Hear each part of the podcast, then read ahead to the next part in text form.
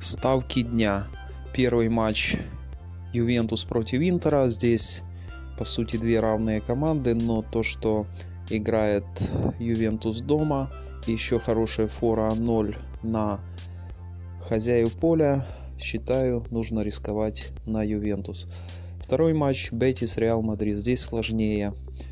Э, Реал Мадрид нужно побеждать, потому что они борются за первое место с Барселоной. Но опять же, игра на выезде, и у Реала нет четких э, нападающих, как Роналдо в свое время, когда играл за Реал Мадрид, Бензема, Бейл и э, другие нападающие сейчас не внушают такого доверия, плюс гостевая игра.